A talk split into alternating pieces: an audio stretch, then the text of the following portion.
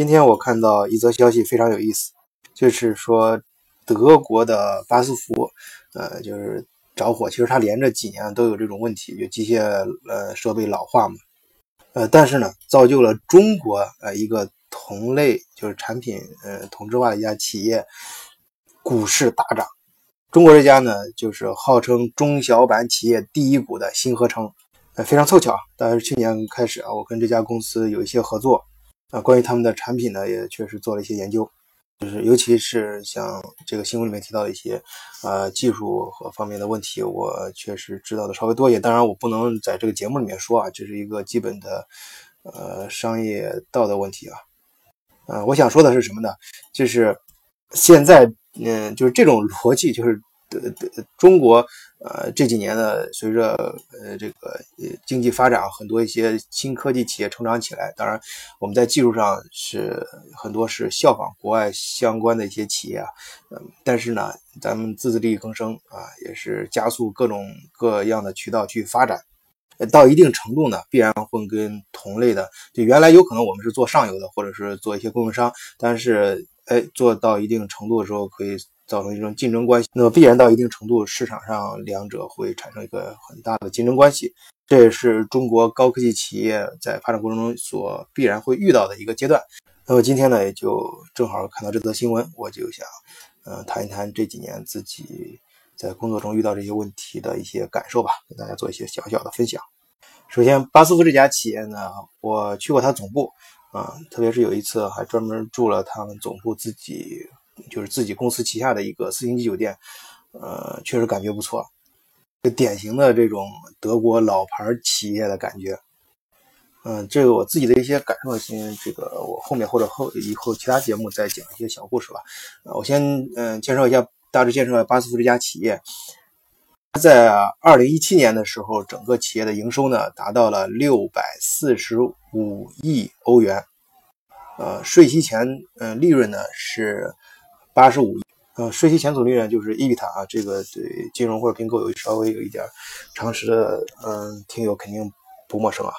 呃，集团主体呢是在那个法兰克福上市啊，法兰克福它就是这也是达克三零里面重要的一只股票，当然你也可以在伦敦和苏黎世进行交易啊。巴斯夫这家企业呢，成立于一八六五年，在曼海姆的一个小区，叫路德维希哈芬。啊，就路德维希港，呃，有一次啊，我去那个地方，啊，也在那个导航上输了一下，开始我还以为是那个，但是那个区后来那个整个那个区叫弗里希，呃，安根豪，还以为是弗里西港，是就是我前面节目介绍过，这个采采埃孚的总部那个是在伯伦湖边上，而且它那地方叫港，我想着可能在一个湖旁边。呃，开到那儿之后，我才知道那个路德维希港，它这个来路德维希港啊，这个港指的是内陆河，一个河的河港。大家知道曼海姆也是德国的一个重要的工业区啊，正好它的工业产品就在内陆，嗯，通过河运的时候，正好就是这个路德维希港，就是非常重要的一个地方。嗯，巴斯夫呢，最早成立的时候，它主要是生产颜料。发展到今天呢，它的产品主要分为五个领域啊，一个是化学产品啊，二是特性产品，第三个是功能性材料，第三、第四个是解决方案，然后第五个是农业解决方案。其他呢，还包括一些像石油、天然气的一些相关产品。我们中国人啊和一些商业上的朋友肯定了解巴斯夫最多的应该是它的化学产品，在这则新闻里面提到的维生素啊各类产品，它的微。它的这个呃生产设备呢太老，呃着火了之后就造成了产量的短缺嘛，至少给股市和投资市场一个这样的信息啊，那就相应的像新合成这种专门生产呃不是不用专门，就是以精细化工为主要产品的，其中就包括为它的股价就被拉升的非常快。其实这个问题呢，我们现在尤其是今年呃中美贸易战。好多一些嗯企业朋友，他也会肯定会思考这个方面问题。呃，在在此之前，我们也遇到，就中国最早，你像这几年起的很多一些高科技企业，它和它，我我们当然，我我其实我再次强调，我们这个节目咱们就是聊天的形式，而且，呃，说实，然后我很不喜欢，我也尤其反对在我的这个节目里面，你就是搞那种播音腔啊，或者是。啊，把什么说的非常冠冕堂皇，我们就是说说人话啊，咱就是实话实说。因为中国这种好多高科技企业，它最早就是从模仿国外的企业啊，或者是给国外的企业做一些嗯供应商，或者是有的是做一些代工。但我不，我我觉得非常好的，我想强调什么？就这个机会，就最初的时候，嗯，我们在最初发展的时候，咱们。嗯，没有嘛，一穷二白，开始什么都没有，也没有技术，甚至没有资金和，呃，启动的一些生产管理的方法，甚至你都没有啊。那我们只要这个时候有国外的一些比较高的企业，他看中我们某方面的一些因素，愿意合作，这个机会我觉得是最重要的。可能刚开始的时候，甚至是我们是赔本的，或者是看上去表面看上去我们会损失很多，我们是在合作条款中我们是属于弱势的、吃亏的。我觉得这不要紧。关键的是有这个机会，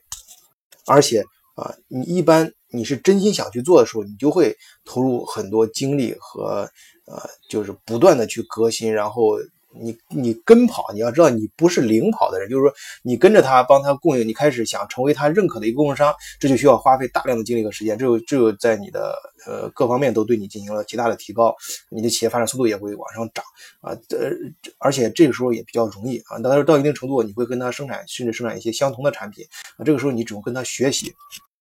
但这个过程中呢，就是有迹可循的，一般都是能看得见目标，而且路你都可以摸索出来。当然，一开始那些有些东西人家不会告诉你，但是你至少说你知道这个世界上存在这样的可能性啊，这和你去做一个领跑的人，去个开路的人那是完全不一样的。我觉得在这个阶段呢，就是中国的机会，你就去专心的啊，靠你的勤奋去做就好了。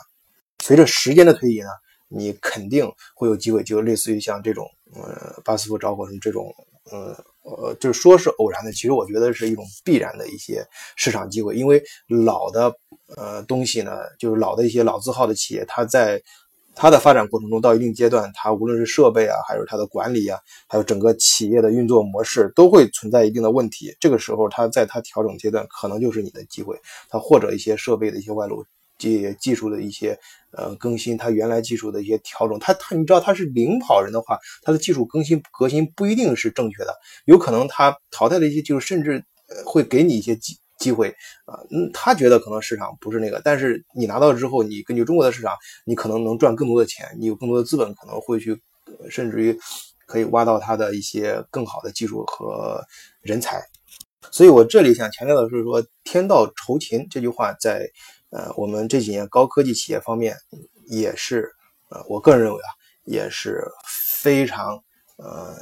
呃，就是非常有意义的一句话吧。我觉得你甭不要说你做什么高科技很要创新，要强调什么，不用这些。你不在于大小，不在于新旧，而在于实实在在的，你真的很勤奋，你认准了目标，你觉得哪个企业非常好，你就跟着他走，追着哪几个比较有名大企业跑。那这时候就需要你的就是勤奋。就踏踏实实、勤奋的去做，呃，到一定程度，自然老天会给你新的机会。关于新合成的，呃，我确实不便讲太多，因为我跟这家企业确实有，呃，比较关键的一些合作。好，这次节目就先讲到这里，谢谢大家，再见。